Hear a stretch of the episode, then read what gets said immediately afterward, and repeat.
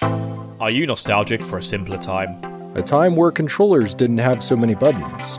A time where games weren't so overly complicated by so many plot devices? Yeah, Me too. I miss my E NES. Hi, I'm Bill, and I absolutely love old video games, but I didn't have anyone to play with. So I decided to start the Super Switch Club. That's right, a podcast dedicated to discussing and reliving the nostalgia of retro video games that are also on the Nintendo Online Virtual Library. Games like Star Fox. Super Mario World, Kirby's Dream Land 3, Echo the Dolphin, Donkey Kong Country, The Legend of Zelda, Castlevania Bloodline, Super Metroid, Shining Force, Balloon Fight, Punch Out, Sonic 2, F Zero, Banjo Kazooie. Tetris, Pokemon Snap. and so much more. The Super Switch Club is a Podcasters Assemble style show from the We Can Make This Work, probably Podcast Network. a podcast where we peel away the veneer of nostalgia and play some unnecessarily difficult video games, just because our friends are playing them too. So join us on the Super Switch Club, where you can relive the nostalgia of tearing your hair out over an NES game that loves to troll the shit out of you. Fantastic. I'm thoroughly looking forward to this. Yeah, that sounds good. Best of all, you can too. Head on over to probablywork.com slash Super Switch Club now to learn more.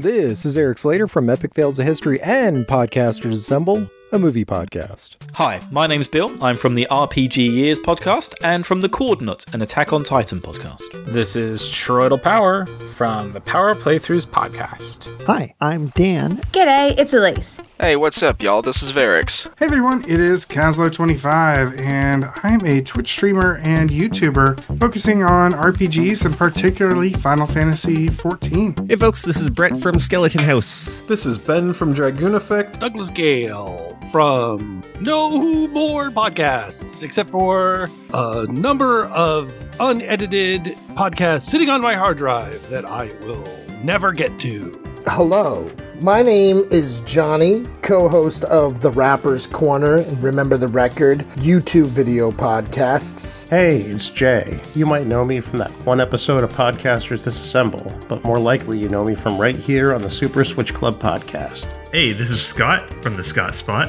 I'm a Twitch streamer over at twitch.tv slash the underscore Scott underscore spot. This is Mike from Mike's and Those Let's Plays. Hello, this is Josh from the audio only Let's Play Discord. And here I am today to talk to you about the manual for Star Tropics. And I'm here to talk to you about the manual for the lovely NES game Star Tropics.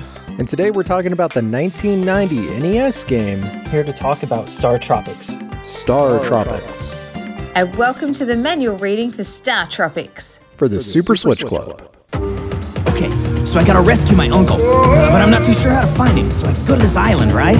But first, I gotta talk to the chief. And then I gotta get some clues from a parrot. And then I'm helping these dolphins, and all the time I'm sneaking through graveyards and shooting zombies and blasting monsters. And my sub cracks up on the rocks. And the next thing I know, I'm cruising inside a whale. Whoa! Oh, new game from Nintendo, man! Star Tropics! Every chapter's like another adventure, so it's like a whole slew of games in one. What's the matter with you?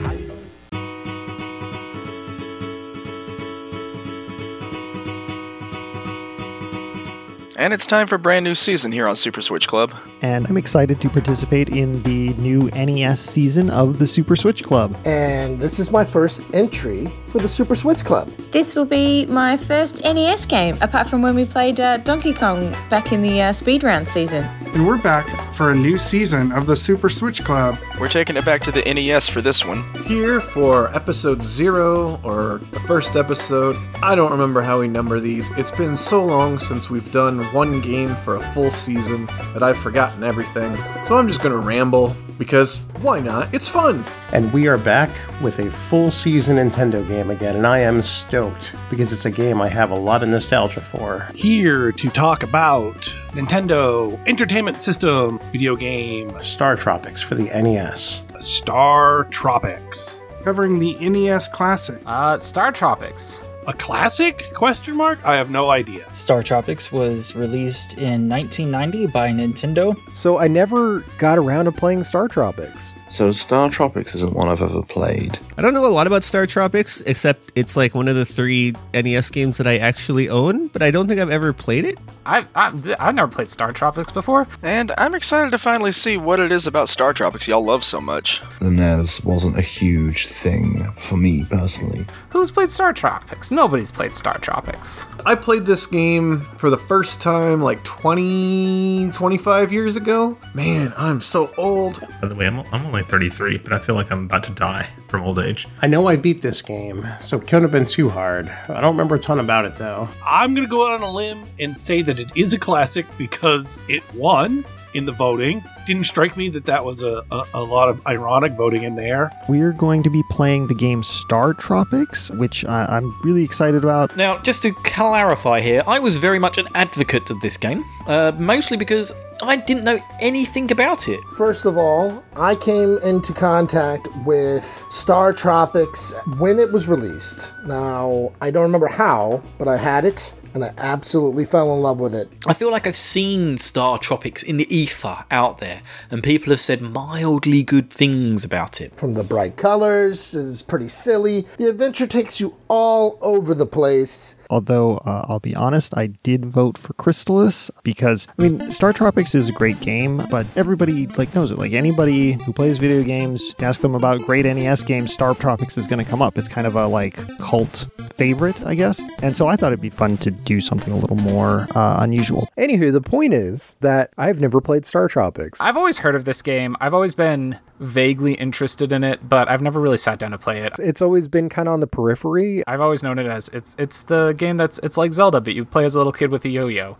That's basically all I knew about it. It's just a game for the NES. It always seemed like it was really cool. I had friends when I was younger that told me it was cool. It's notable that the game, even though created by an all Japanese team, including Genyo Takeda of Punch Out fame, was actually never intended for release outside of the United States and Europe. So I was kind of like, yeah, Star Tropics sounds cool.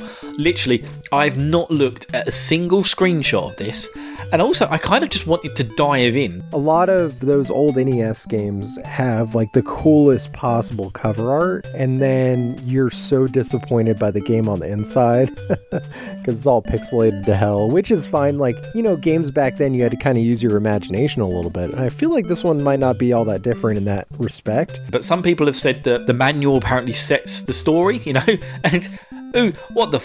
Of course it sets the f***ing story. It's an NES game. They all set the story in the manual. You must always, always read the manual. But I've heard a lot of good things. I know you're a kid and it's kind of Zelda y and you have a, a yo yo instead of a sword. That's about it. But nevertheless, I'm excited for Star Tropics. My personal history with Star Tropics, I did play this as a kid uh, on my NES. I don't remember really very much about it. I don't think I owned it, so most likely I rented it back when that was a thing that you could do. This was nominated by three different people on our NES noms. It got nominated by like a hundred different people. So I would like to nominate. And my nomination is. And my nomination is. We should play Star Tropics. The 1990 action adventure video game. Star Tropics for the E NES. And I am nominating Star Tropics. Star Tropics. Star Tropics? Star Tropics, my favorite NES game of all time. It came out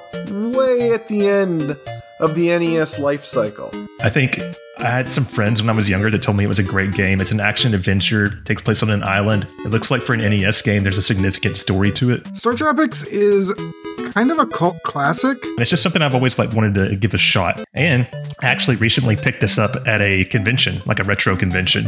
Um, it's very inspired by Zelda, which seems to fit perfect with this podcast. So I own the game, uh, even though I'm not sure I will play it that way, other than emulation. Um, it's a 2D action adventure game made by Nintendo for the NES and released in 1990 in North America and Europe. And it was made to appeal to a Western audience. But We'll see. It was never released in Japan, and it was never intended to be released in Japan. It was made for Western audiences. So instead of a sword and shield, your character wields a yo yo.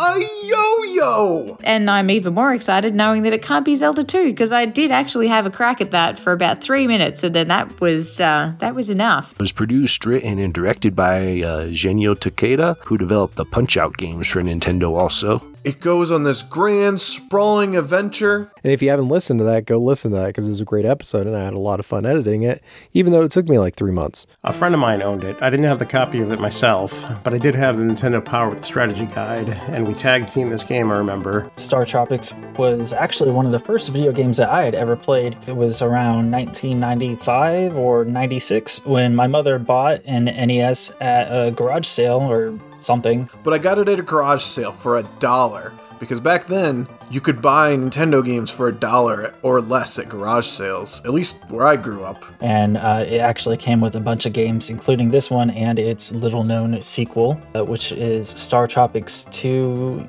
Zoda's Revenge. My grandparents and my parents loved going to garage sales, and I was like, I don't get it until one day there were Nintendo games. It seemed like every garage sale had Nintendo or Atari games. I had both, and they were cheap. And so then I started loving going to garage sales because it's just like, okay, what games am I going to get for practically nothing? And I definitely built out a decent chunk of my collection as a child because of garage sales. In regards to Star Tropics, though, my only experience with the game is vague memories of a Let's Play I watched a couple of years ago. And it probably only took us a few weeks to get through it between a couple after school sessions here or there, maybe a sleepover. I remember thinking that it was fun. Uh, I no idea how far I got. My brother and I never actually got very far, only about halfway through chapter three of eight before we weren't able to continue any further. It wasn't until we were much older that we were able to complete the game. So this is basically going to be a fresh playthrough for me, unless like I get partway into it and it unlocks some sort of deep memories or something like that. Back then, we were probably putting in three to five hours a day of practice at Nintendo Hard Games, so I think this group on this podcast is going to struggle with this a little bit more. I still remember the soundtrack and the bosses, uh, even some of the secrets and tricks that the game likes to play on the players.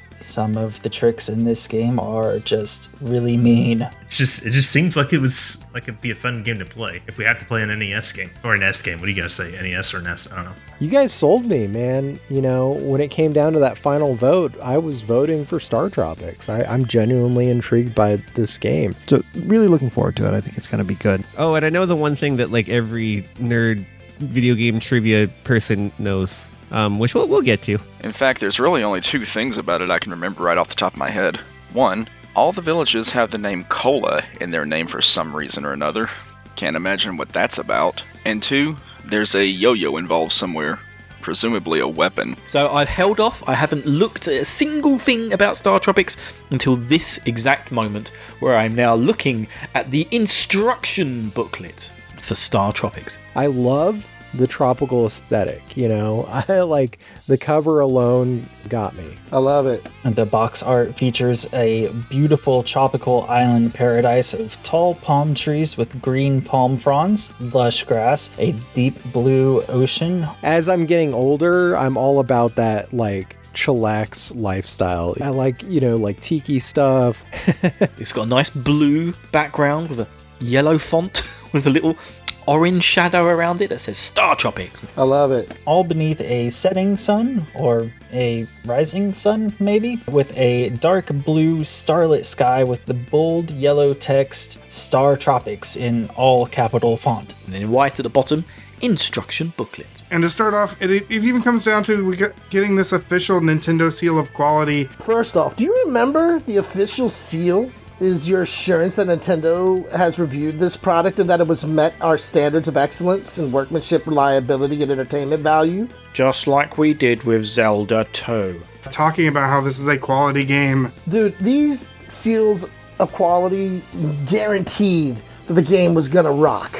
At least I thought so. For the most part, they were right. Uh, because Nintendo was really worried after the video game crash of the early 80s that video games would actually succeed in America. So You youngins may not know, but the NES was an interesting system. It had this little flap on on the top. It was almost like a like a top loader like VHS player, right?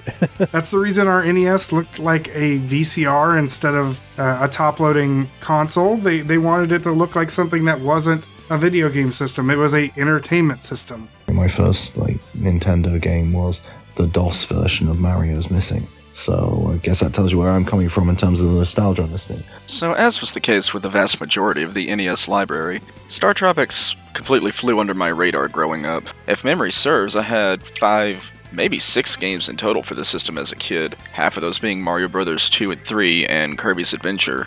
I know I had a puzzle game too. It wasn't Tetris, what was it? Clax, that was it. That was a fun one. This game came out at a time where companies were worried about people renting video games and beating them so that things like Blockbuster, which isn't just a fictional thing from a Netflix TV show, or other companies like my local grocery store rented out Nintendo games, wouldn't only need to buy one or two copies of. Or people would play it a little bit and they'd be like, oh man, I need to go buy my own copy. Point being, I missed out on a lot of good games on the NES, largely in part, I think, due to the fact that I spent most of my time playing the Super Nintendo back then. So, although my first system was a Super Nintendo, I remember saving up my allowance and actually going to a used game store to buy my own NES. Because I was, you know, a big fan of all things Nintendo. I w- had a subscription to Nintendo Power. This was before the N64 came out. And, uh, you know, there was a bunch of older games that I kind of you know, I had heard good things about and never really got my hands on. I rode my bike. I want to say it was like three blocks away across like two highways. Drove my bike to the game store and I had saved up. I want to say it was like 90 bucks or something for this this used NES. And I bought it, put it in a plastic bag, rode all the way back home with it on my handlebars. I got home, I excitedly plugged it in. So I go to flip open the top to put Mario in, and there was a game inside already. I got an extra game, and that game was Contra, and it was awesome. that might have to be a future episode of the podcast, but yeah, that was that was really exciting. I got two games for the price of one. It was uh, it was a really good day, and that'll always stick with me.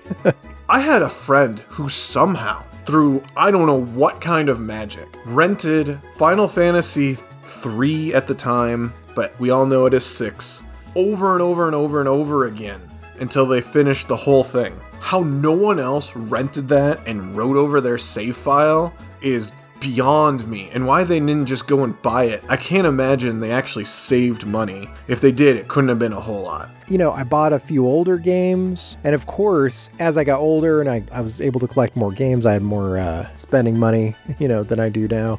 the virtual consoles on like the Wii and the Wii U and all that, they had a lot of the old retro games on them. And uh, I ended up playing a lot of NES games through that. I rebought a lot of those same games on the Wii U. And then, of course, the Nintendo Switch came out, Nintendo Switch Online, and of course, now I'm paying monthly for all the same games that I have bought three time three or four times by now but that's that's part of uh, the pros and cons of being a nintendo fanboy you know that seal of approval, baby, gold seal. We got a good game coming up. So this should be pretty fun. I'm looking forward to it.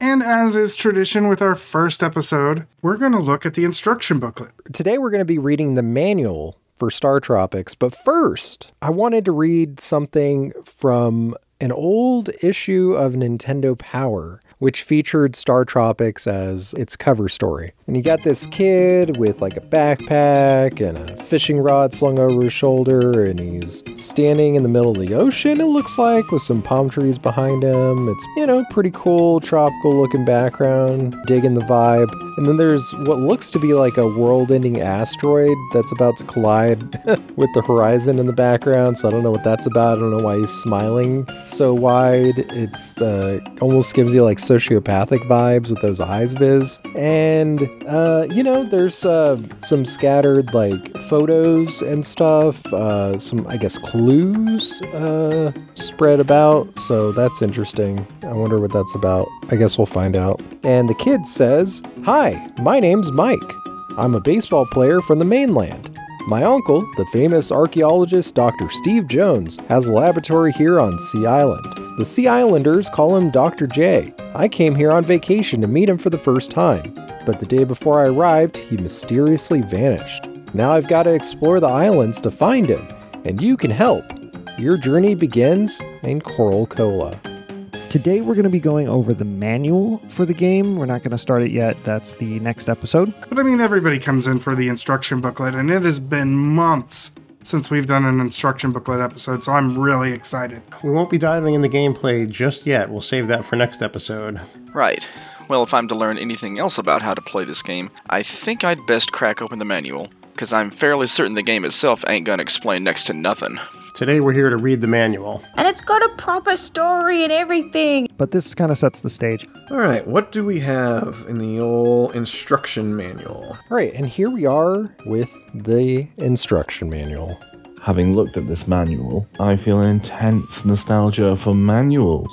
I remember that uh, even though we got the game secondhand, we did have the manual. Guys, do you remember manuals? Uh, and right off the bat, these NES instruction booklets just hit differently than the ones that we got, even in like the PS1 era. I'm sure this has like come up before on previous seasons, but I haven't yet been on a season where we've had a manual episode. I'm not going to read through the manual. I'm sure there's folks with um, better voices who are going to do that, to be honest. But uh, I will kind of look through it and just kind of give my thoughts. There's just something about how like classic they are that just hits me right in the nostalgia feels. Yeah, manuals. They were absolutely brilliant. You have the little book, and it would have so many details. There'd be stuff about the game, how to play the game, but it had lore things.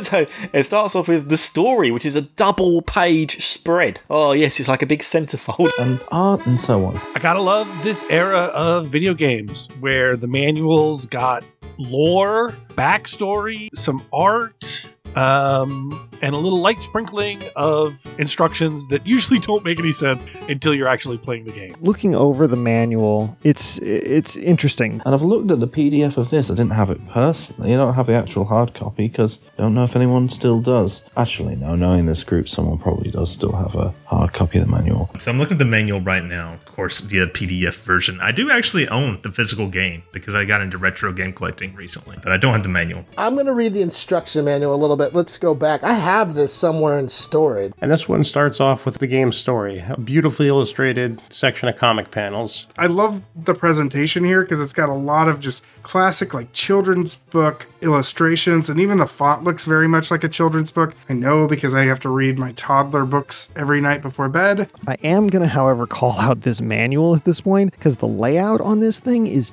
terrible. But look at this thing.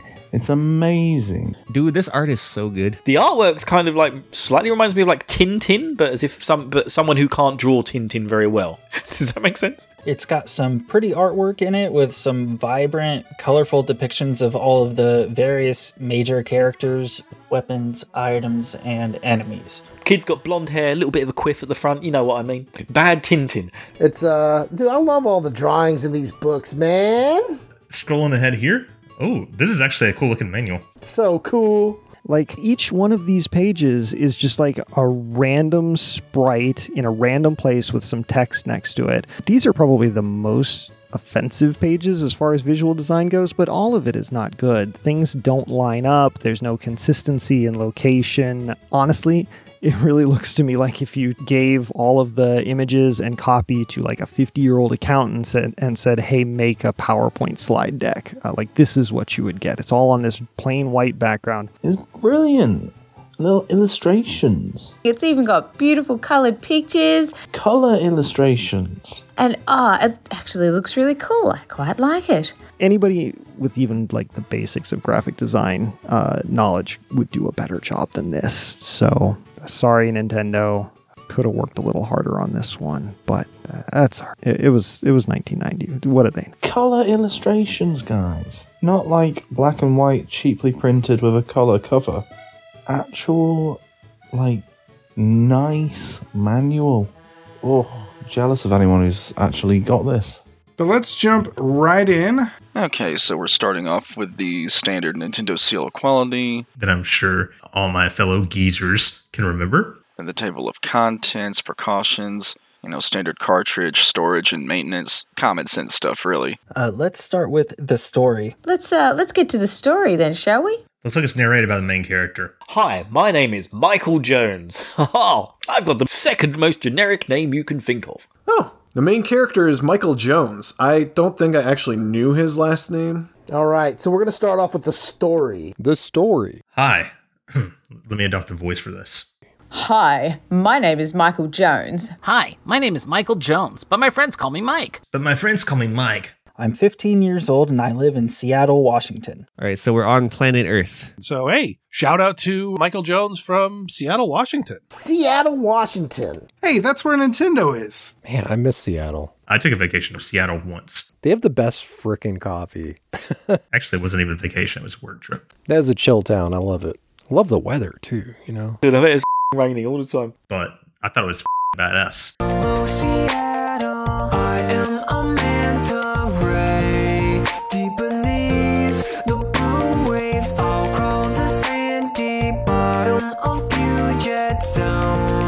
Seattle's awesome. Anyway, Let's see, it's 15 years old in 1990. Um, yeah, I might be friends with Michael Jones to this very day. Who knows? Well, I actually I would know if I had a friend named Michael Jones, and I don't. So, quick update: I am not friends with Michael Jones. They uh, they set the scene. They give you kind of the backstory of the main character and his uncle that he's coming to visit. It's got the backstory of Mike. I see his uncle and all that. Have you heard of my Uncle Steve? Got real original with the names. Have you heard of my Uncle Steve? Well, most people don't call him that. They call him Dr. Jones. Hint, hint. They call him Dr. Jones? Dr. Jones. Indy Jr.? That's the name of that, that's the name of that guy with the hat and stuff. He's a very famous archaeologist who is looking for some lost ruins in the Coral Sea. I've been playing uh, Coral Island lately, and uh, this might be better. He is a very famous archaeologist who is looking for some lost ruins in the Coral Sea. It is Indy. Is that an Indiana Jones reference? He's a very famous archaeologist. Yeah, that's an Indiana Jones reference. Uh, I think it's funny that they uh, say everyone calls him Dr. Jones. He's a very famous archaeologist. That's got to be an Indiana Jones reference, right? Give him hell, Indiana Jones. Uh, I mean, it has to be. See season 10 of Podcasters Assemble for our reviews on all the Indiana Jones movies. I've never actually met him, but last week I received a letter from him inviting me to stay with him at his laboratory on Sea Island. Sea Island. That's uh, the letter C. C is in cat. Sea Island. Huh. Okay. I leave tomorrow on a helicopter. I bet I won't be able to sleep at all tonight. I bet I won't be able to sleep at all tonight.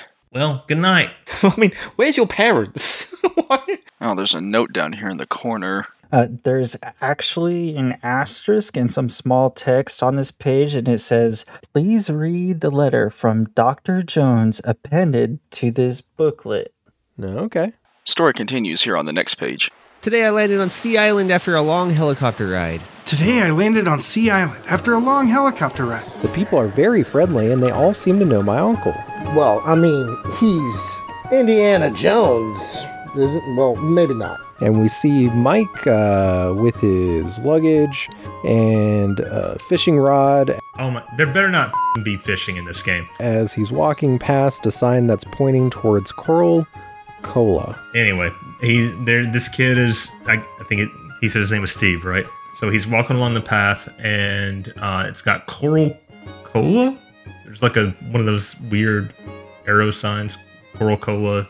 The next page shows off some very nice artwork of Coral Cola Village. They go from that into like an image of the village at the beginning of the game. It's like a village that you would find in the middle of the jungle. We get this illustration of like this this island village. All the roofs are made out of hay. It's very uh, greenery. There are a few huts dotted around the edges of the village. There's a big open space in the middle where the villagers are hanging out. And it's got a little bit of like Pacific Islander uh, stereotypical drawings here, but it's very crude, so I'll, I'll look past it for now. but it seems like people are happy here and a couple people have spears except for one person has a fishing rod And there's a rather large hut in the upper left hand corner, which I can only assume is where the village chieftain lives. At Coral Cola, I sure like this village, but I haven't been able to find my uncle anywhere, and no one here seems to know where he is either. no one here seems to know where he is either This is probably no good for you, Mike. You you got your fishing rod, though, in your backpack. You're ready for this. So is this? I wonder if this happens in the game. I wonder if this is like part of level one. And we get a picture of what looks to be a rustic village, almost like kind of has like Hawaiian kind of feel to it. Uh, thatch roofs, all that, all that good stuff. The village drawing is so cool. It looks exactly like the game, except drawing. I love it. There's actually a picture of the letter shown off to the side here, along with a couple of photographs that were taken and a map of Sea Island, aptly named because the island is literally in the shape of the letter C. I kind of say it's more like a crab claw, but then it's got something in the middle. And then we get this awesome map, uh, the map of Sea Island. There's a little picture of the Sea Island map.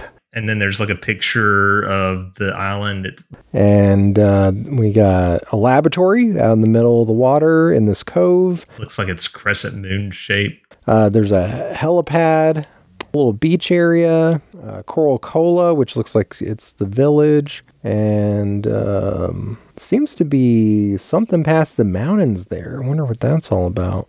I guess that's it. That's the story. Because then it starts telling you about all the characters and stuff. Also, there's a little note in our instruction booklet. And it says in the bottom quarter, please read the letter from Dr. Jones. Please read the letter from Dr. Jones appended to this booklet. Okay. That's weird. Will do. Will do.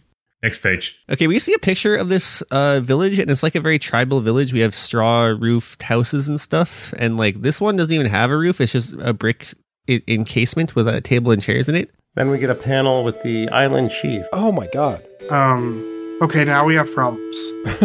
two like kind of weird out of place pages where you get the chief of the the village and the shaman of the village both just like saying things Because this guy's calling himself a chief, so I'm expecting something that is very much of the natives. And we get the most whitewashed picture I've ever seen. Uh, right, okay, we've got a fat ginger guy with a moustache, so I've got a big red flag here. We see a picture of a rotund man. We get this. uh, There is a guy that I can only describe as uh, a little rotund. Speak of the devil, here is a fella who is large and in charge. I'm assuming this is the chief. Oh my god. Who was that? Burt Reynolds? Here it shows a picture of a bare chested man with a uh, like 70s porn stash, kinda? Wearing just like some blue uh, leg coverings. It's this like Burt Reynolds lookalike. Uh, he's kind of slightly overweight. He's got like the dad belly. He's got the stash, and he's wearing what I can only assume is a blue kilt of some kind. I, I always thought it was like a skirt, maybe? But his mustache is mustaching. He kind of looked like me if I had a porn star mustache instead of this drop dead gorgeous goatee. This guy looks like a 42 year old dad. Um, but this this guy he just looks like a like a 50 year old white guy. Full on just white man and a mustache.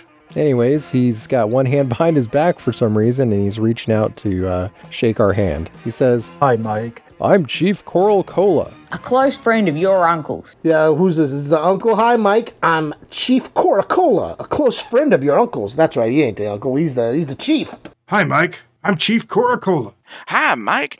I'm Chief Coral Cola, a close friend of your uncle's. I don't know why I made him sound like that, Uh, but we're going with it. Okay, so he's the chief. Um, looks like like just a white dude. Clearly a white guy. This guy has a Costco membership card, and this guy plays 18 holes on the weekend. I couldn't draw a more stereotypical white dad if I if I tried. you know, like that's that's interesting. Mm, Okay. He says, Hi, Mike. I'm Chief Coral Cola, a close friend of your uncle's. He says, "Listen, listen. Try not to be upset." I, I feel kind of offended by the whitewashing there, and I'm a white guy. Listen, try not to be too upset. Your uncle, Dr. Jones, has been abducted. Dr. Jones has been abducted. Abducted! With two exclamation marks. Abducted. Bum, bum, bum. Abducted! Uh, so back in the day, I didn't really understand what the chief had meant. I thought he just meant that Dr. J was kidnapped. Abducted. What in the echo? That what? That's a lot. That's a lot to drop on a kid right here. That's yeah. How do oh how do you even begin to break that kind of news? But wow, that's um that's heavy. Listen, try not to be upset. Your uncle, Dr. Jones, has been abducted.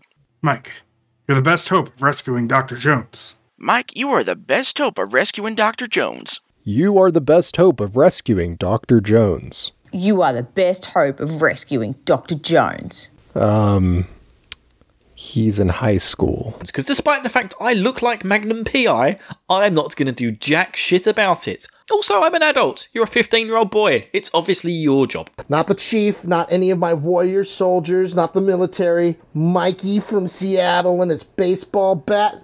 He's going to handle it. Okay. The next page has this woman with tall purple hair and giant red lips with a staff with a skull on top and a, and a pearl necklace, which I already have I already have a lot of questions, but let's just see what she has to say. Better talk to the shaman first. And then we get another character, a witch doctor looking lady. And then we got this. Um, Next to the chief is a rather serious looking woman in a long red robe, a fancy looking headdress carrying a staff with a skull on it. Got kind of a witch doctor shamanist vibe going on. this creepy Karen looking lady who's got some kind of weird purple hairdo thing going on. I'm the shaman of Coracola. She's also got a staff with a skull on the end, so I'm not really sure if we should be taking any advice from her. Here's this old lady. She looked like, I don't know, she reminded me of that one lady in Monkey Island a little bit. Do y'all remember that that lady? She's got the, the cauldron and she's doing all of the thing, the voodoo lady. Can't remember her name. Maybe she was a shaman too. I don't know. But this purple hair is on fleek, baby. Skull staff. Let's go. This lady has purple hair and she has a skull on a staff. That's pretty fing sick. I'm the shaman of Karokola and the chief's sister. Ugh, wow, they are very different looking from one another. I'm the shaman of the Coral Uh-huh. Cola and the chief's sister. Together we have managed to manipulate everyone on Sea Island to think that we are in charge of everything. What was what, what Dark Below? You haven't mentioned anything about Dark Below till now. Many wild monsters are said to be lying in wait in the dark below. In the dark below. In the dark below. Many wild monsters are said to be lying in wait in the dark below. But remember, the magic of the Southern Cross is always on your side. But remember, the magic of the Southern Cross is always on your side. But remember, the magic of the Southern Cross is always on your side. But remember, the magic of the Southern Cross is always on your side. Well, thank goodness for that because you're sending a child out to monsters and darkness with his yo yo. Like, come on. Kind of establishes the story that Chief tells you your uncle's missing. It's got bits of dialogue from the chief of the first village and the lady. The shaman tells you that there's wild monsters, essentially, that you're going to have to fight. Uh, but it feels really out of place. It's just sort of dropped in. Um, I don't really know why. And then it says, Look for the Southern Cross in the sky above to help you find your way. Good luck. Alrighty. Well, that's kind of interesting touch. So I guess is that like a constellation we're gonna have to use for like a true north in the game? Does it does it really want us to like go outside and look up at the stars? That's kind of interesting. Is that is that going to play a part in the game like astronomy? Do we have to actually like map out the stars? Oh my god, this sounds amazing. I don't know. Although I think yeah, we're in the northern hemisphere, right? That's that's only in the that's only in the southern hemisphere, I think. I cannot remember. I've not got it in front of me. I should have had it in front of me. That's the end of the story, apparently.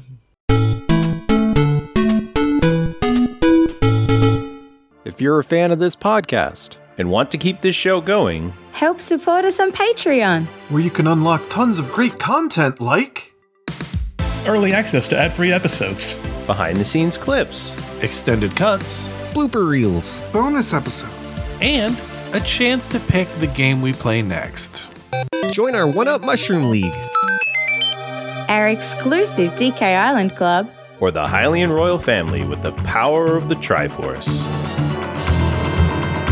Just head on over to patreon.com slash the Super Switch Club. Link is in the show notes. What's up, everybody? My name is Johnny, and I am one of the co hosts of the Rapper's Corner and Remember the Record YouTube video podcasts. Obviously, all of our content is on YouTube, but you can also find content under the Rapper's Corner on Instagram, X, Facebook, TikTok, the whole gamut. We have Spotify playlists by me, Johnny, under Johnny Warbucks on Spotify for each episode we release of Remember the Record. And the Rappers Corner, we are interviewing rappers, producers, and other uh, adjacent hip hop artists, talent, at least once a month. And it's just an opportunity to chop it up and help support some of these artists that are uh, maybe not as well known out there in the uh, the internet universe. For remember the record, we are getting together and we're looking back on classic bangers from back in the day. The whole concept of the podcast is that growing up, me and my friends used to love sitting around talking about our favorite hip hop records. And I've learned from shows just like this that people love hearing about their favorite things and just hearing people talk about them. And so we came together and decided to turn it into a podcast to help promote, support, and big up this genre of music that we love so much. So we talk about everybody that you can think of from the 80s and 90s era. We've gone through the gamut of Wu Tang and Nas, the Lost Boys, to uh, lesser knowns like uh, Funk Dubious, Psycho Realm, you name it, man. We're, we're talking about all of it and we just have a good time. There's a couple of uh, good shticks and ongoing running jokes there, and we just have a really good time. And we hope that you come over to the podcast and just check us out. It's a small little podcast. We are not a big one. This is not high production. This is us sitting in a room just chopping it up. And you know what? Uh, we couldn't be happier with it. And we hope that you enjoy it as well. So, once again, head over to YouTube and look up The Rapper's Corner or Remember the Record. And I'm Johnny, aka Johnny Warbucks, with my other partners, Sir Puffalot and Kalishnikov Red. Check us out. YouTube, The Rapper's Corner. Remember the record. Do you remember the record? blah, blah, blah. Bye. I'm Megan Slater, And I'm Eric Slater. and this is Nerdiogram. Nerdiogram? What's that? Nerdiogram is a podcast where we'll be exploring personality types through the lens of nerdy fandoms, pop culture, and the Enneagram. And what's an Enneagram again? The Enneagram is a personality test that helps to determine one's underlying motivations. It can help people understand themselves and others, as well as a resource for self growth. Oh, yeah. In addition to the Enneagram, we'll be covering a wide spectrum of topics, including Spiral dynamics, D&D alignments, tarot archetypes, the hero's journey, the zodiac, Eastern philosophy. and the Myers Briggs test. I've heard of that one before. Nerdiogram is a part of the We Can Make This Work, probably podcast network. You can find this and our other great shows at probablywork.com or wherever you get your favorite podcasts. Um, what's a podcast again? You're such a dork. No lies detected.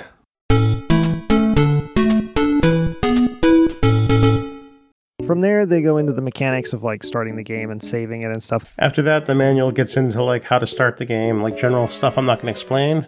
uh, how to start the game. You press the on button, man, dude. They uh, back in the day, you know, if you didn't tell people to turn on the game by pressing the power button, I don't know. We didn't have the internet back then, and I mean, things got really, really dark if we uh, couldn't get this thing to turn on by pressing that power button, man. How to start the game. Shove it in as hard as you can, push it down, and play.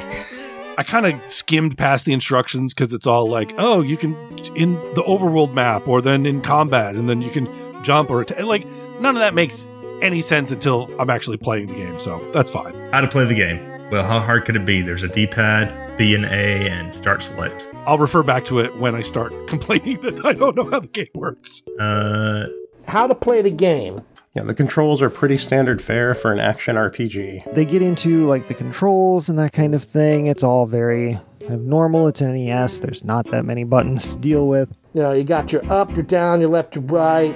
And then during the battle stage, it's giving us our attack and our jump, which is, you know, this is an NES game, so there's a there's two buttons, there's A and B, so there's literally just attack or jump. So I, I should be okay with this. So B is attack, A is jump. I, I mean, I should be okay. That's what the B button does. I don't know. The D pad moves mic or the sub C, whatever that is. You know, blah de blah de blah. Okay, we get a new heart every time we advance to a new chapter. Zelda. Um, apparently, you can use the select button to quickly choose a new weapon without stopping the battle. One of my favorite things about like looking at old games is looking for things that haven't been like standardized yet. Like there's that old uh, Aliens versus Marines review where it's like, and you move with the left stick and you aim with the right stick. Oh, this is crazy. So this is cool. It teaches us how to create our own mic. I like that. Um, but there's a good one in the Star Tropics manual. Instead of delete your save file, it's erasing an old mic. It also teaches us how to erase an old mic. Now I'm getting a little bit worried. At the elimination mode, select the mic you want to erase and press start. Racing an old mic. Wow, we're just gonna erase the old mic. I, I just think that's I just think that's funny. Mics are not cheap. God, there's so much stuff that we, we take for granted today because they just feel so like natural. And maybe it's because we've been playing games for 30 years, but I feel kids don't need instruction booklets to get some of this stuff, like being able to move around with the D pad, or that you face a person, then press A to bring up the person's words on screen.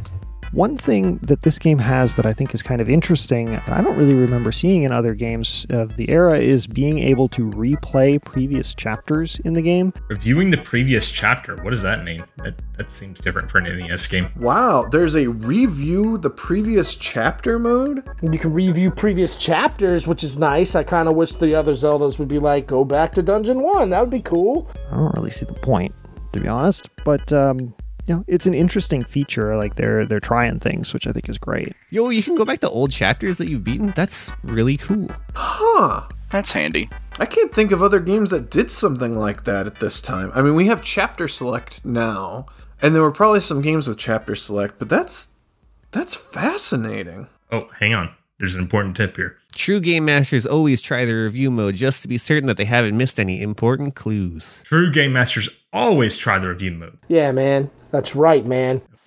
Good to know. just calling people game masters just feels, A, is very 80s. But also, I, I just get the, the image of Gerard the completionist. Like, I've just got to 100% this game because I'm a true game master. Behold, the ultimate warp zone. Captain N, the Game Master. Okay, report into me if you think you're a game master. Game Master Johnny in effect, baby. Sounds like a name of a DJ. At that, this is kind of funny. Oh, check it out. Apparently, a battery was used to retain the player's game data for five years. However, depending on the conditions under which the game pack is kept, such as exposure to high temperatures, etc., life of the battery may be short. The life of the battery might be shortened. All right, guys, don't leave your cartridges outside in your car or in the yard or whatever. There you go. I didn't know that's how they did that. I haven't even tested my cartridge of Star Tropics. Hope it works. Neat. Oh, that's nice. Your game data is saved automatically. Great. I hated that about Legend of Zelda. You either had to die to save your game or pull some Kojima nonsense with a second controller. Now saving your data, dot, dot, dot, refrain from turning power off or resetting. I mean, we still get that in like PS5 games today, so. Uh, oh, yeah, we got to make sure we are compliant with FCC regulations. You need the ID code to work the submergible system. What the hell?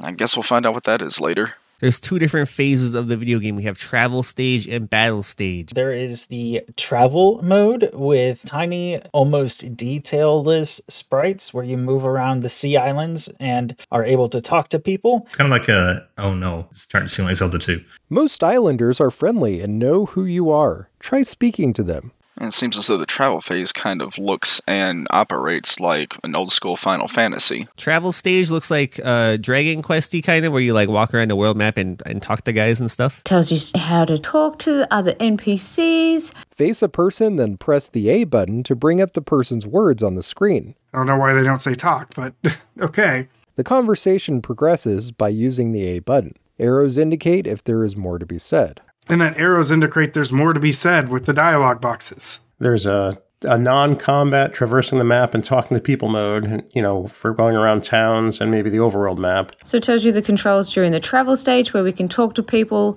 and submerge. Do we get to swim in this?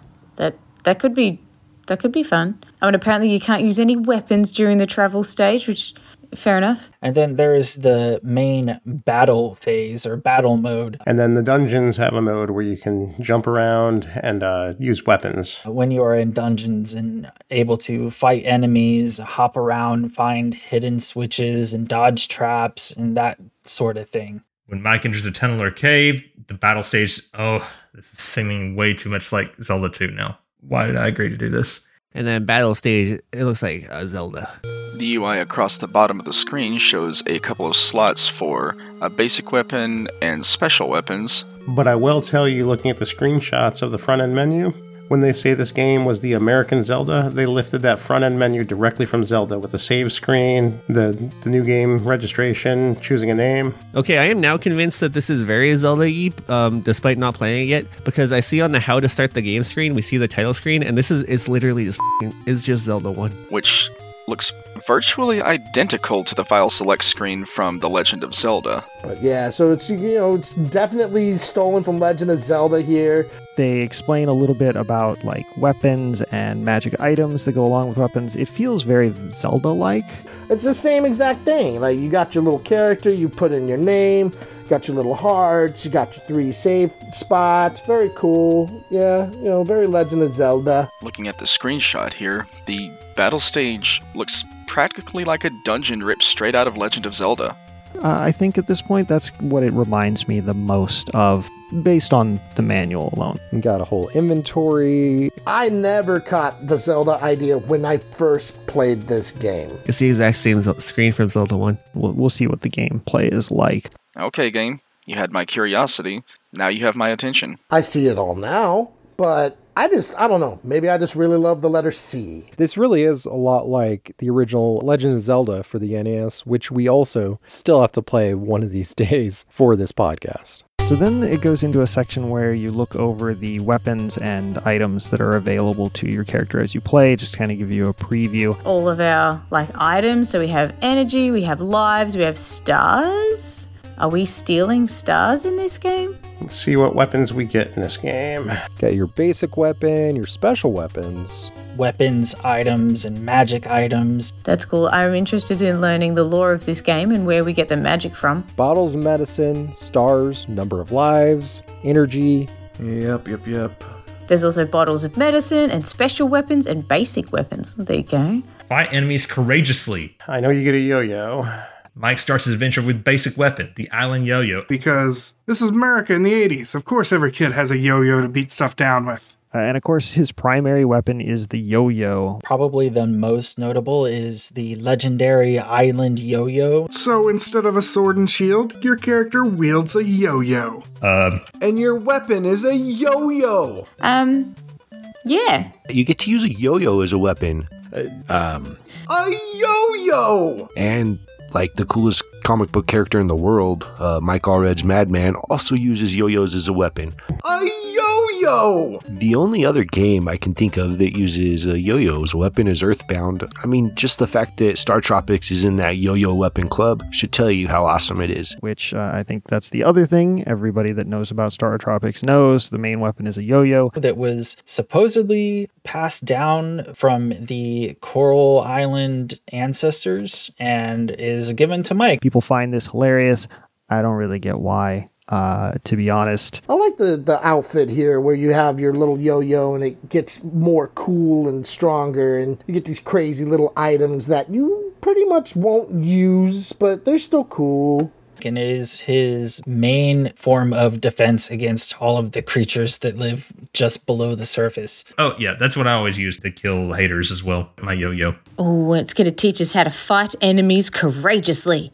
Okay, let's talk combat. There are three types of basic weapons.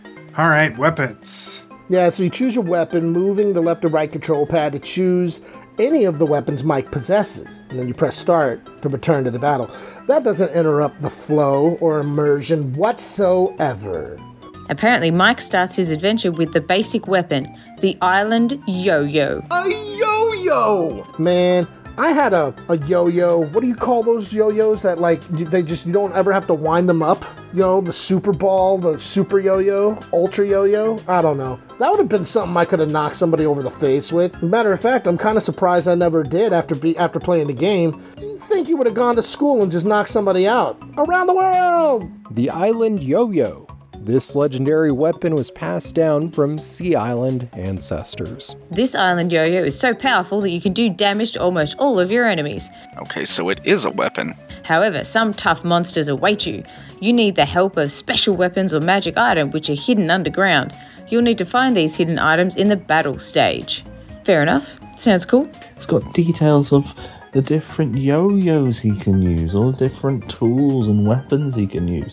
I love that the basic weapon is just a yo-yo. which is apparently a legendary weapon. Uh, okay, so the three weapons Mike has we have the Island Yo Yo, the legendary weapon passed down from Sea Island ancestors. You got the Shooting Star. And then uh, we can upgrade to the Shooting Star, the Queen of Shukola's powerful weapon. You must have six red hearts in order to use it. And it looks like the yo-yo can be upgraded to uh, a shooting star. And But it becomes the shooting star, the queen of Shikola's powerful weapon. we got a shooting star. Holy shit.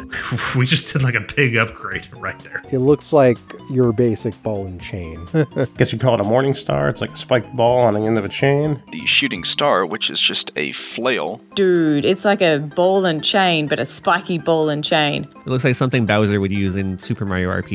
That's uh, that's actually kind of savage. You go from using a yo-yo to like a a mace. That's cool. And then we have the supernova. And then there is what's called a supernova. Eventually, you get the supernova. Okay, so we went from a yo yo to a supernova, and I'm kind of concerned. This weapon is only rumored to exist. And it is said that you must have 11 red hearts to use it correctly. That thing is dope. Oh, that sounds fun. Oh, dude, it's like pulling out the Master Sword in Breath of the Wild. That's cool. This weapon is only rumored to exist. Okay, well, if it's only rumored to exist, then that's probably not even going to be in the game. If there's a rumor in any fictional story, that rumor always turns out to be true. And it should just be a permanent thing, especially once you get into those last stupid levels. Oh my gosh, I know we're going to get into it down the road. Interesting. Special weapons. Let's have a look at our special weapons. Let's see, we have uh, fire, which is just a, a stick on fire. Baseball bat. We got a baseball bat. Uh, we have a baseball bat. A plain old baseball bat. Super classy. We've got some other weapons here. We've got a baseball bat because America. Uh, same thing with a slingshot. Slingshot. We've got a slingshot to channel our inner Dennis the Menace. A slingshot. We are going all over the map here as far as how powerful in real life these weapons will be. Bola. Which is like two balls on each end of a bit of rope. A bola twister, which is one of those things that has two balls on. Never mind. I'm just not going to touch that one. So it's the kind of thing I assume that you would like throw at some bad guys' ankles as they were running towards you and then they would face plant. I don't know how you get it back. Hopefully it's kind of like a boomerang. And fire. And fire. Yeah, those are pretty standard. Those actually sound a lot more like basic weapons rather than special weapons, but that's just me. Oh, it keeps going. And then we got spiked shoes. Some of the special weapons look interesting. There's some stuff like a mirror that looks like it probably reflects projectiles. Um, A miracle mirror. That one's kind of interesting sounding. We got some special weapons. We got fire. We got a slingshot. We got a baseball bat. We got some bolas. We got wonder horsehide. A wonder horsehide. A wonder horsehide? Uh, and there's even a wonder horsehide, The Wonder Horsehide, In parentheses, baseball. which is a baseball. uh, which is just a baseball that Mike can throw. In parentheses, baseball? Question mark? Baseball. That's just a baseball. What kind of name? Never mind. So that's that's cool. I wonder if you can use the baseball bat and the baseball in like unison for uh, extra damage. What?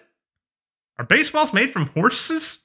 Okay, I got I got some googling to do after this. There's some sort of spiky shoes. The spikes, which are just some really spiky cleats. Maybe that's for, you know, traversal uh, of different landscapes and that kind of thing. Like for ice climbing? So uh, it, gi- it gives kind of the impression that the game is going to expand as you play through it. Not just cleats, but spikes. And there's this really cool artwork of Mike doing like this flying kick with these huge spikes on the bottom of his shoes. That seems like it'd be very difficult to walk on, but also to injure people with, unless you caught it by surprise. But okay, I- I'll just go with it. The asterisk.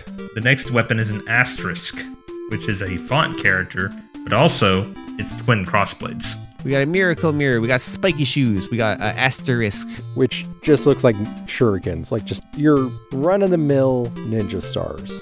I- I'm guessing that's supposed to be like a shuriken type of deal.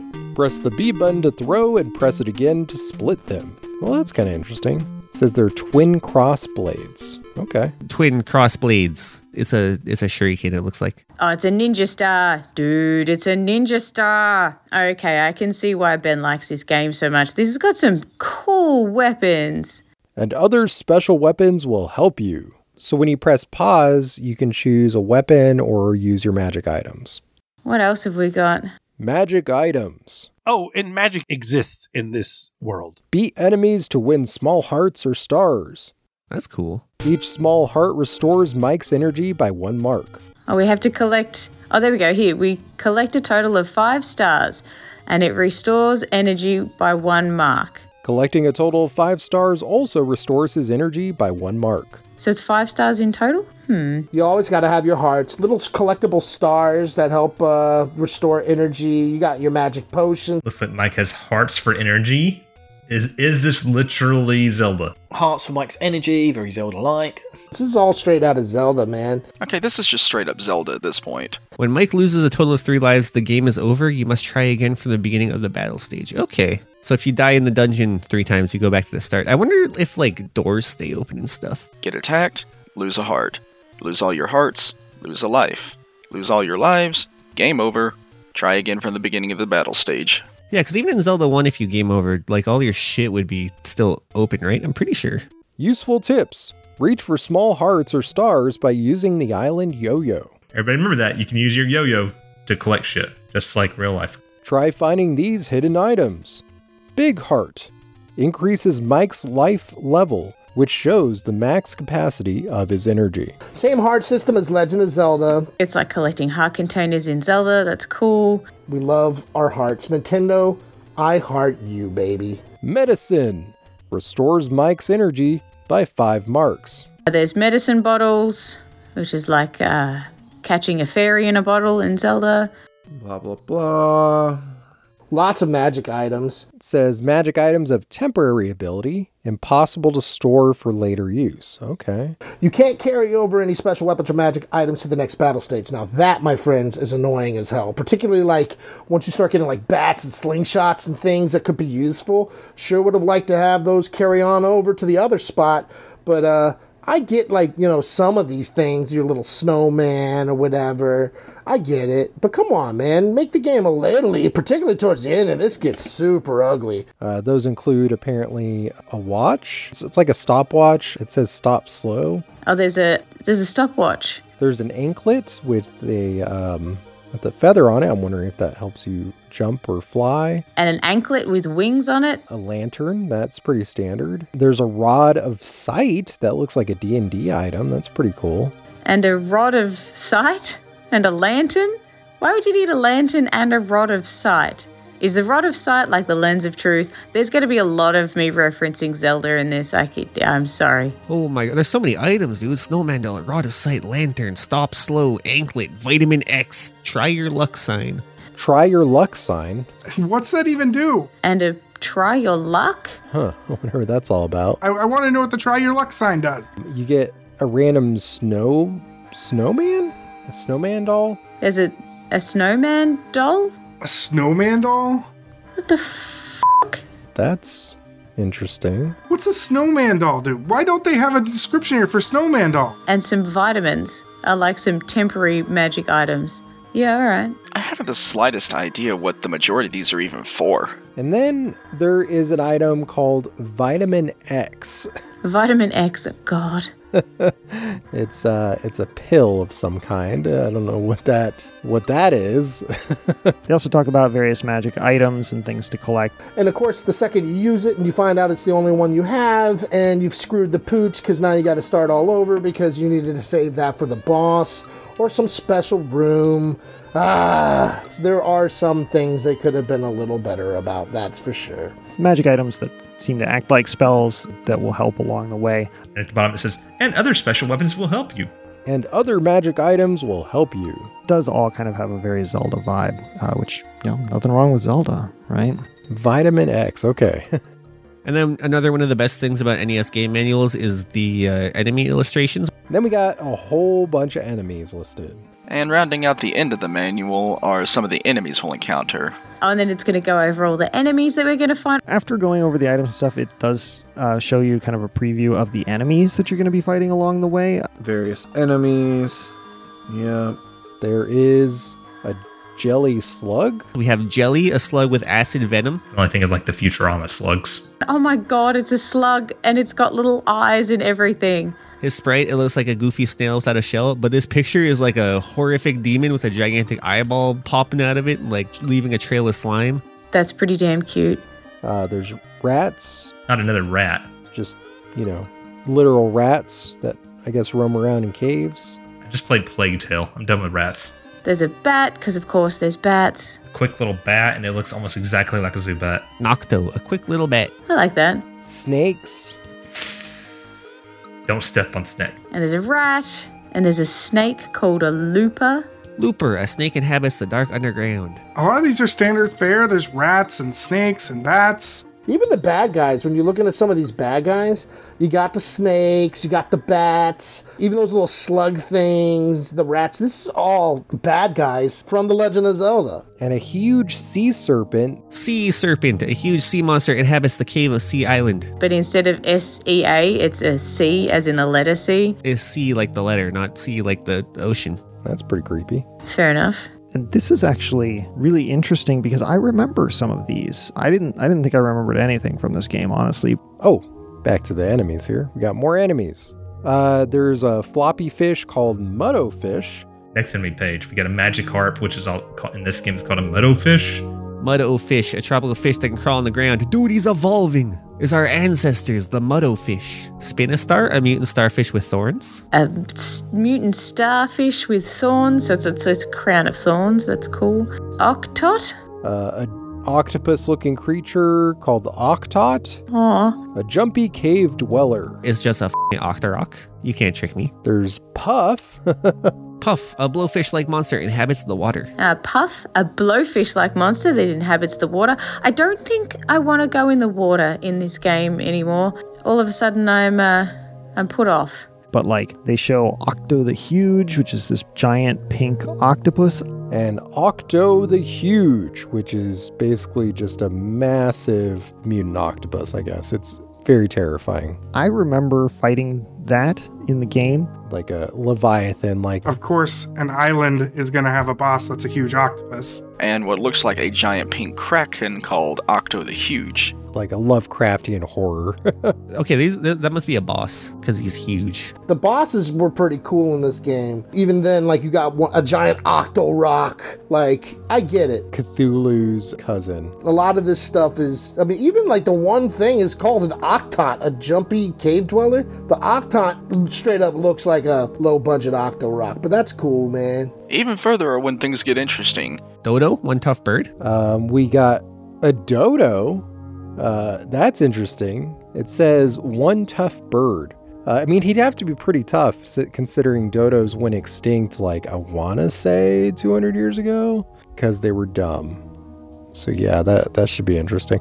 I guess we're going to re extinct a species. That's fun.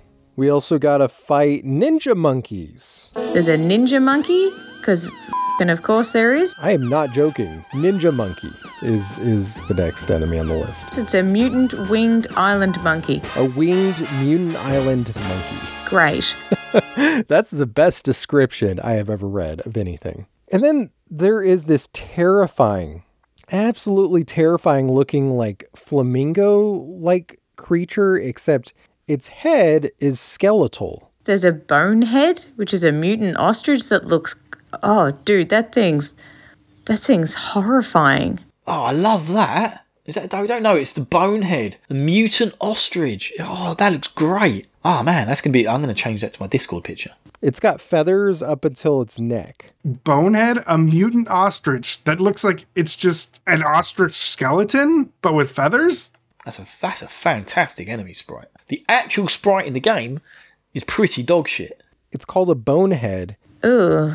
It's uh, apparently a mutant ostrich. That's literally what it says. It's a mutant ostrich. I, I kind of love that. A bit like when Sub Zero rips people's heads off and the spine's still attached. A mutant ostrich? It's an ostrich with a skull for a face? That is sick as hell. Birdo's skull head on the top of it. Looks, looks great. Metal as f. Ninja monkey. The ninja monkey? A winged mutant island monkey. Getting kind of Oz up in here. I mean, it's just a winged monkey, but what, what makes it a ninja? We're fighting ninja monkeys, dodo birds, and mutant ostriches. This game is epic already, and I haven't even pressed start yet. This is awesome. More enemies. God, Ah, the enemies keep going. Ah. And then we got this horrific looking creature coming up out of the mud called Mad Muddy. Some cool pixel art though. Look at this. That looks like a Grimer before Grimer was a real thing. Mad Muddy, a gummy goblin that inhabits the lava swamp. uh, Mad Muddy, which is uh, Muck from Pokemon. Apparently, he is a gummy goblin that inhabits the lava swamp. Whoa, I'm there's like been like a crazy escalation here from like rats, like ba- your basic rats and snakes to ninja monkeys and mud monsters in a lava swamp. This is pretty insane. This is awesome. I love the bad guys in this game. Mad Muddy, what a name. Ninja Monkey? I don't know how I feel about Ninja Monkey. Magma the Fierce? This is some some good names here. Magma the Fierce, which looks also utterly horrifying. Magma the Fierce. Magma the Fierce is just a, a fire? What looks like a monk on fire? Is there a dude in there? There might be a dude in there. It's a giant fire tornado dude. So curious to find out what that's all about. Is this like bosses are the last uh, enemy we see on each page? We got Bone Dog, a skeleton canine. Aw, there's a skeletal canine called Bone Dog. Dude, this art is so good. Of this Bone Dog, oh my god. Anywho, I, I want to say it gets worse, or maybe it gets better. Uh, we got a lot more enemies here. Um, there's mummies, uh, moo-moos, as they call them in the manual. A little slow afoot, it says. Moo Moo, a little slow afoot, is a mummy. And then these little ghosts called Mini, and these larger ghosts called Maxi. They show two ghost creatures called Minnie and Maxie, and I 100% recognize those as well. We got Minnie and Maxie, they're ghosts. And it says, I kid you not, the ghosts with the most. So I, I don't know how far I got into this game, but I guess it's farther than I thought. And there is a skull. Well, these are going to be fun to talk about later. There's there's lots of there's lots of skeleton things, so Skelly should enjoy that. We got Skull, who's a flying menace. Literally just says skull, and it says a flying menace. So it's more than just a skull, because it's flying of its own accord. That's kind of terrifying, isn't it? Like floating skulls? Okay. Skull, a flying menace. Brett, what are you doing here? Moving on, we got Mr. Armstrong. It's this like zombified hand that comes up out of the ground, apparently. And it says, Shake hands with bad luck. No, thank you. I'm good. I wonder what that guy does. He's just a hand that pops out of the ground. Is he like a wall master, maybe? And last but certainly not least is the Pirate Ghoul. Pirate Ghoul. And Pirate Ghoul, a skeleton with a sword. I mean, these are all just standard undead enemies. You've got mummies and skulls and skeleton dogs. You got your mummies, your skeletons, even the hands. Like, it goes down there. You got your ghosts. A ghoul? Come on, man. You couldn't switch it up a little bit? Uh, I don't know. Many other enemies await you as well. Wonder what else there is that they're not showing us. That's right, we got zombie pirates, mummies, mutant ostriches, the extinct dodo bird, ninja monkeys, and a giant octopus. I don't know how this game could get any better.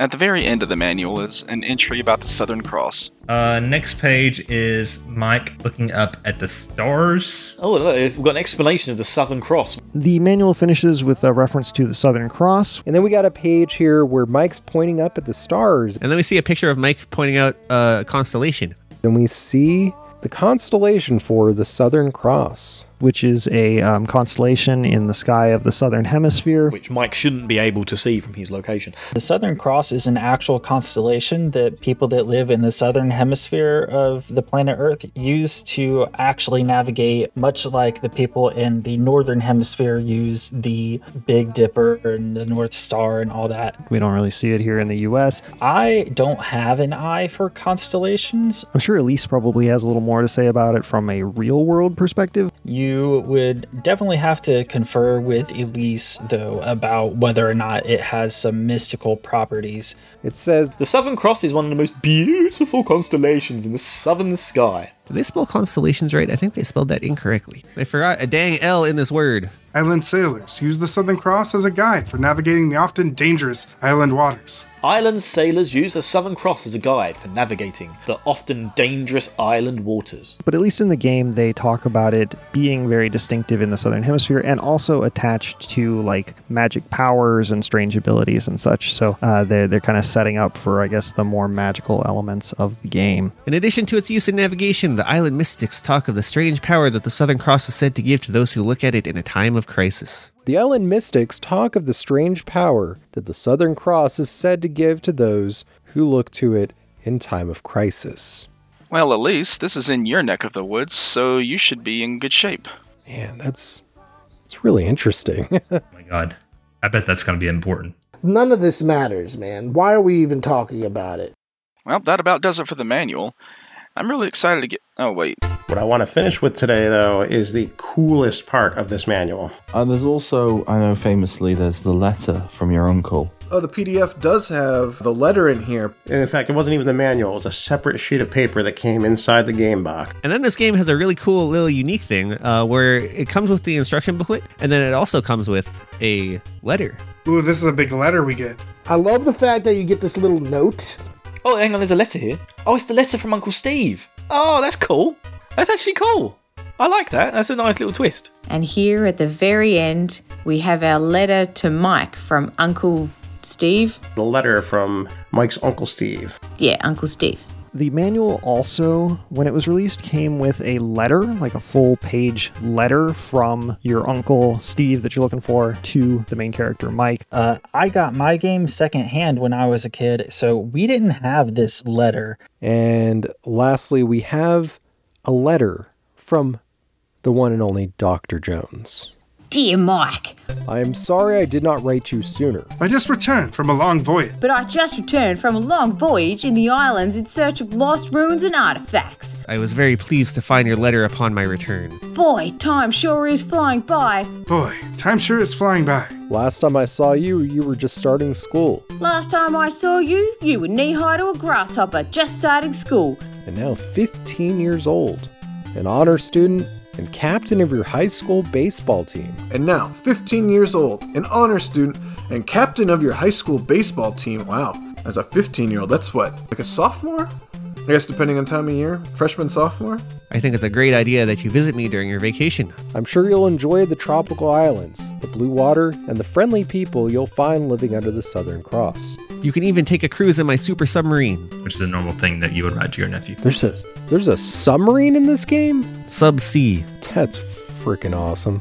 Great name, isn't it? Yeah, yeah. Mm, what a great name. Best name ever. I hope it's yellow. Do not take the submarine down to the Titanic. Do not, Mike. I have enclosed some pictures and a map of Sea Island for you. That's exciting. I have enclosed some pictures and a map of Sea Island for you. Oh, that's sweet. Hope to see you soon and give my regards to your family. Sincerely, Uncle Steve. Sincerely, Uncle Steve. Thing is like a four leaf clover stamp. Sincerely, Uncle Steve. Uncle Steve. Sincerely, Uncle Steve, which is written in a handwriting thing, then printed also. The first Uncle Steve was his signature. The second is, you know, you know how letters work. And there's a note at the bottom of this letter. And then at the very bottom it says Caution. Do what? Caution. Do not taste eat, or otherwise consume this paper. Caution, do not taste, eat, or otherwise consume this paper. And I'm really curious to know why the the game manual itself cautions you to do not taste, eat, or otherwise consume this paper. Caution. Do not taste, eat, or otherwise consume this paper. Referring to the attached letter from your your uncle. I didn't know we'd need that uh, that warning, but good on you, Nintendo. I guess. Yeah, my first thought was, "Oh, I'm a bit peckish. I could use a snack. I'm gonna eat this fing letter. What in the world? Now that I am looking at a picture of it, uh, at the very bottom, it does say note This letter is very important, so please hold on to it till the end of the game. Ooh, what could that be? That's kind of that's kind of interesting. So that note is to me the the player, but also why are they telling me the player not to eat or consume the paper? And that actually contains a secret. I'm not going to spoil that secret because uh, we've been told not to. I mean, it's a really cool idea. This is super, super cool. Now, I have been made to understand that this letter serves an important purpose apart from just being supplemental material included with the manual. Hmm, that's pretty interesting. and I'm not going to tell you right now why that's important and how that will come to pan out. I won't disclose today on our instruction manual episode. They want to discourage rentals and encourage people buying the game. It's apparently actually required for game progression. Well, am I supposed to like shine a light on it or something? But rest assured, we are going to share it because we want you to come along with our journey. I guess uh, I guess we'll find out what that means as we go on uh, later on. That's intriguing. There's a mystery to that. And this is just the first one of the big mean tricks that the game tries to play on you before you even start it. Well, I'll cross that bridge when I come to it. And this is one of the things that the game's pretty nefarious for. I think this game came out in 90 was the trademark, so 33 years later, it's not so cool because we don't have that page anymore. None of us have this instruction booklet anymore. But again, we have the internet. Caution, do not taste, eat, or otherwise consume this paper. Note, this letter is very important, so please hold on to it until the end of the game. I love it. I love it. I don't understand. Like, were kids eating? were kids eating manuals during the height of NES? I might have missed something. Hey, all you NES nostalgia heads out there, let me know what was happening. What was happening in the '90s? We're going to talk about it when it comes up in the game. We'll get to that later when it becomes important. But it's it's kind of an depending on how you look at it, it's either a nice touch or not. And I think it's going to make some great entertainment this season. Yeah, so we might have to revisit the manual at some point. We'll dig in more. But with the letter out of the way, that is the actual end of the manual, and we are ready to get started on this game.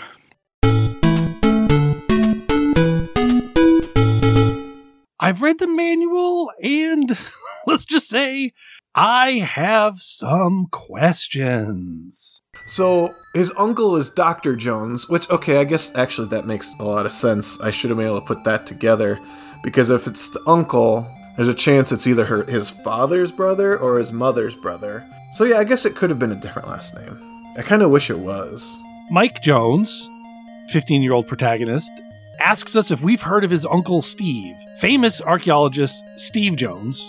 Let's assume a direct relation to Indiana Jones. I'm going to go with a cousin. Okay, hold on. He's captain of his baseball team, and he's from Seattle. What vacation is he taking? Maybe it's spring break. No, but even then, maybe it's Thanksgiving break or Christmas break. Because when you think about it, if he's playing baseball, he's not taking a summer vacation. His whole summer is baseball. It's completely packed. And spring break, uh, maybe, maybe he can take spring break, but the really good baseball teams are probably starting their practices around then. So he's probably practicing during spring break as well. So Indiana Jones's cousin Steve is the uncle to our protagonist Michael. Michael says that he's actually never met Steve, but received a letter from him inviting Michael to stay with Uncle Steve at his laboratory on Sea Island, the letter C dash island in the Coral Sea. Okay? Mike never met his Uncle Steve, got a letter inviting him to go there. Good. Now, helpfully, the manual includes the very letter that Uncle Steve has sent Mike. In this letter, Mike says, I was very pleased to find your letter upon my return. Boy, time is sure flying by. Last time I saw you, emphasis mine. Last time I saw you, you were just starting school. So, Mike, have you or have you not met your uncle? this is what is happening here? This doesn't make any sense. Wait, Mike said he never met Steve. Just starting school? I mean, okay, could that be what? Kindergarten, first grade? I think you could still remember meeting your uncle, or was Steve weirdly just watching his nephew go to school and not talking to him? I don't know. I have questions. So, I suppose it could be around Thanksgiving. I suppose it could be around Christmas. And it is warm throughout the game, and if we're in the southern hemisphere, granted they're all islands, so they should just be warm, but maybe it's winter in the northern hemisphere. And yeah, sure. Is this maybe just something easily explained away? Of course it is. Of course it is. But there were other weird dangling threads in this manual that started to make me question everything. This looks tropical. Where the f- where the f- is tropical? A helicopter ride away from Seattle. Which I know Bill is going to be like, how did someone take a helicopter from Seattle to the southern hemisphere? Hang on, Oh, Google Maps. But come on. Oh, there's loads of islands near Seattle. I didn't realise it was quite like that. What the hell? Olympic National Park. Oh, so there's like, like there's like a whole like it's almost like oh, I don't know what the word is like a delta.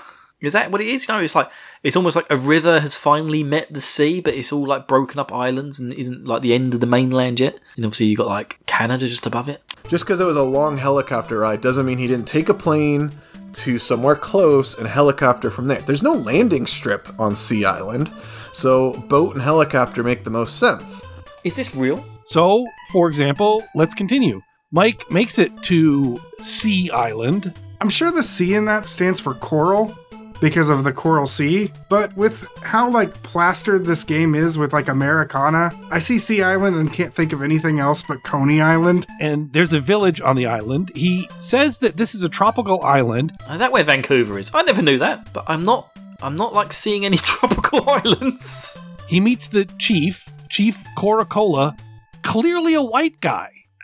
And I I mean, you know, it just seems unusual that you would have a white man as the chief of a tropical island until you consider that Mike says he got to this island by flying in a helicopter from Seattle. You can't get to a tropical island in a helicopter from Seattle without flying a huge amount of distance. A helicopter can go like 300 miles before needing to refuel. And I guess maybe it refueled, but you would take a goddamn airplane to get to the tropics from Seattle. I don't know. I don't know what the weather. I don't know what the climate's like around there. But I'm not seeing any islands in this sea nearby.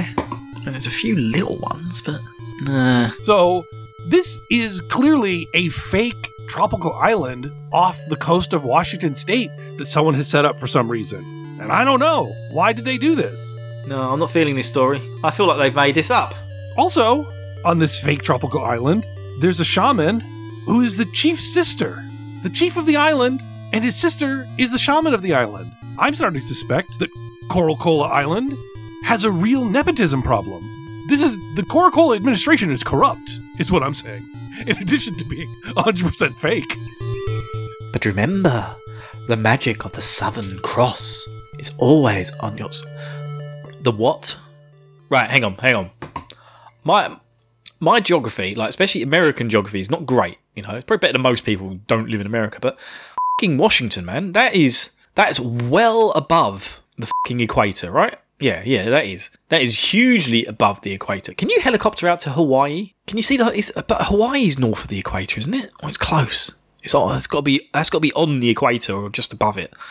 Looking at its map, but I mean, like you can only see the Southern Cross if you're in the Southern Hemisphere. Sure, surely if he's from if he's from Seattle and has to take a short uh, or a long helicopter ride somewhere, I mean, there's no way he's reaching Hawaii on a helicopter. Surely that is some distance, but that's not far enough south, is it, to be seeing the Southern Cross? I'm I, I, I'm I'm feeling some plot holes here. Anyway, I'm going to carry on. I hope that this game helps me get to the bottom of the mystery of this fake corrupt island.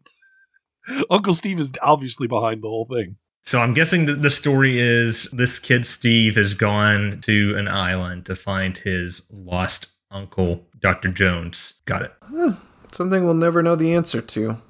So we sailed unto the sun till we found.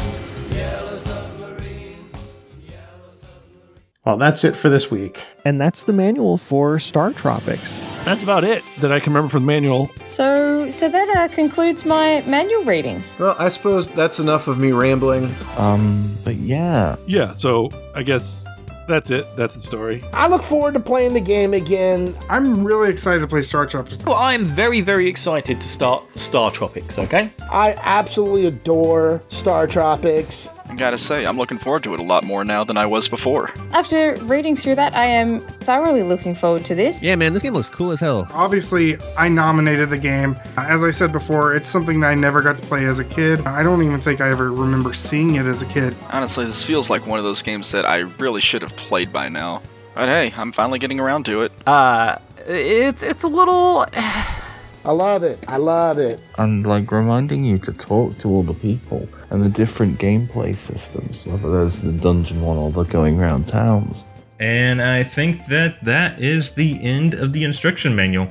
I'm excited. I like playing. I like playing fun video games on this show, man. What's really interesting is it seems that this game, this is like a lot of early NES games, a lot of these early like 8 and 16 bit games, the manual's uh, pretty essential a lot of times. And in this case, I think more so than usual. Uh, you're a kid. You're going to a quote unquote tropical island. Listen, I know that apparently this was supposed to be catering to the Western market, and so they have you know Mikey with the the baseball and the Coca Cola and the Indiana Jones and all of these things. I I- and it's supposed to just be like a, a flip on a Zelda concept. It's really probably like Vashon Island or, or Bainbridge or something like that here in Puget Sound, where people are all cosplaying as being a, a tropical village. So, uh, yeah, it's going to be an interesting playthrough. I'm, I'm really excited. But I'm excited to jump in and, and really get my hands on it. Uh, so I'm going to go do that. Anyway, there's not a lot there because I just don't have a lot to talk about in terms of the game in general. I feel like it's probably going to be a lot harder than I would like it to be. And it's really, really hard towards the ending. Uh, hopefully, we're not going to see some quitters out here. Since it's online with the NSO, I can do my save states. Uh, but maybe there's a uh, maybe there's an easy easy mode. Wow, we it is crazy. because like honestly the story really starts here in the manual like we get all of the backstory we get all the we get all the setup in the manual and the game just kind of jumps right into the story from there Either way, there's uh there's rewind. And you better believe towards the ending, I am going to spam the hell out of some save states. I should be able to to uh, make it through. If if you guys can make it through Zelda two, Star Fox, and uh, Echo, surely I can make it through Star Tropics. It's a very beautiful game, and it's a lot of fun. My first impression. Oh, wait, I'm not supposed to talk about first impression here. That's for the next episode. so i feel like you might be a little lost if you don't read the manual ahead of time with this one so that's kind of interesting But for the beginning, we're just gonna have a little, a little good time, a little bit of a romp in the old sea hay, or you know, bask in the cola, baby. Looking forward to starting this game and sharing the experience with you listeners and my fellow Switch Club podcast contributors. Uh, again, really looking forward to this. I think it's going to be a fun season. I, I hope everybody else who plays it really enjoys it, and I hope that you enjoy listening to us play through it as well. What else is there to talk about in the manual? Color illustrations, guys. Uh, you can talk to people. You. That's basically it.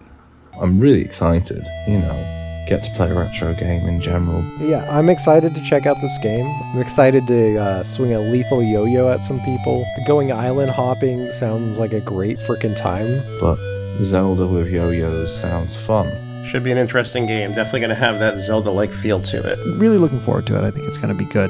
Well, that about does it for this introductory episode. I think this is going to be a pretty good season. It'll be nice to play an old game that doesn't absolutely rake you across the coals. Uh, but I hope to see you guys all in our next episode when we're really going over that first section. yeah i'm i'm i'm ready to press start man i'm excited to see where this ends up going this um yeah i'm, I'm intrigued With that being said, listen, my name is Johnny. Once again, I am the co host of The Rapper's Corner. And remember the record, YouTube video podcasts. So yeah, hopefully we'll all get to go along in this season, and it's going to be brilliant. I hope uh, you guys use my audio. I look, I love this show. And you should join us. Feel free to contribute your ramblings to make Frost and Eric edit them together into somewhat coherent nonsense that everyone can enjoy. It's a great time. I've been watching this show since I think the Mortal Kombat for uh, for the Podcasters Assemble.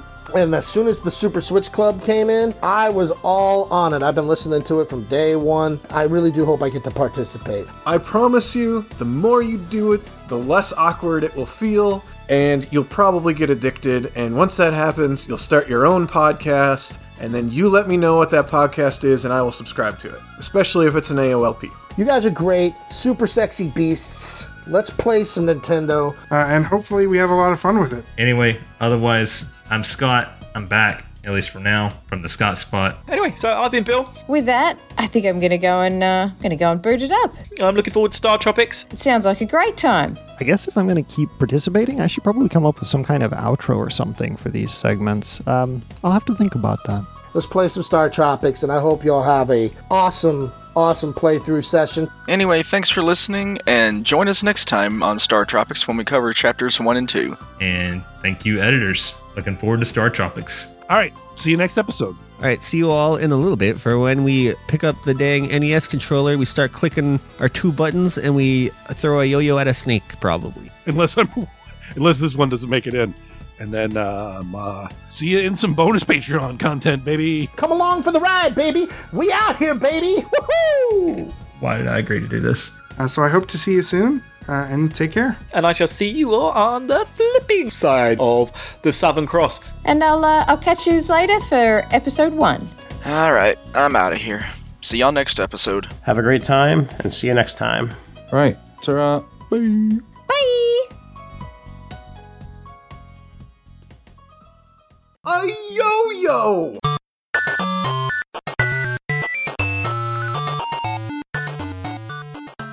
This has been a presentation of the We Can Make This Work Probably Network. Follow us on Twitter. at Probably Work for more of our questionable content. Also, we have a website called probablywork.com.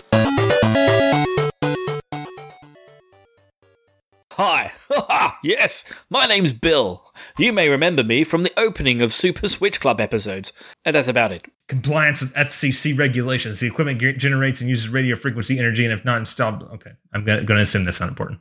And I have heard the name of the game before all of this. So I think for a Nintendo Entertainment System video game to seep into my sphere, the name of it to kind of pierce my non NES game playing bubble must mean that it's floating around out there in discussion. I've never seen the Southern Cross. I've never been below the fing hemisphere. So, case closed. I have determined that Star Tropics is a classic game. Okay, thank you. Good night. I'm back. I didn't leave. Uh, 90 day limited warranty. I guess those are all expired. Star Tropics across the universe, always going forward because we cannot find reverse.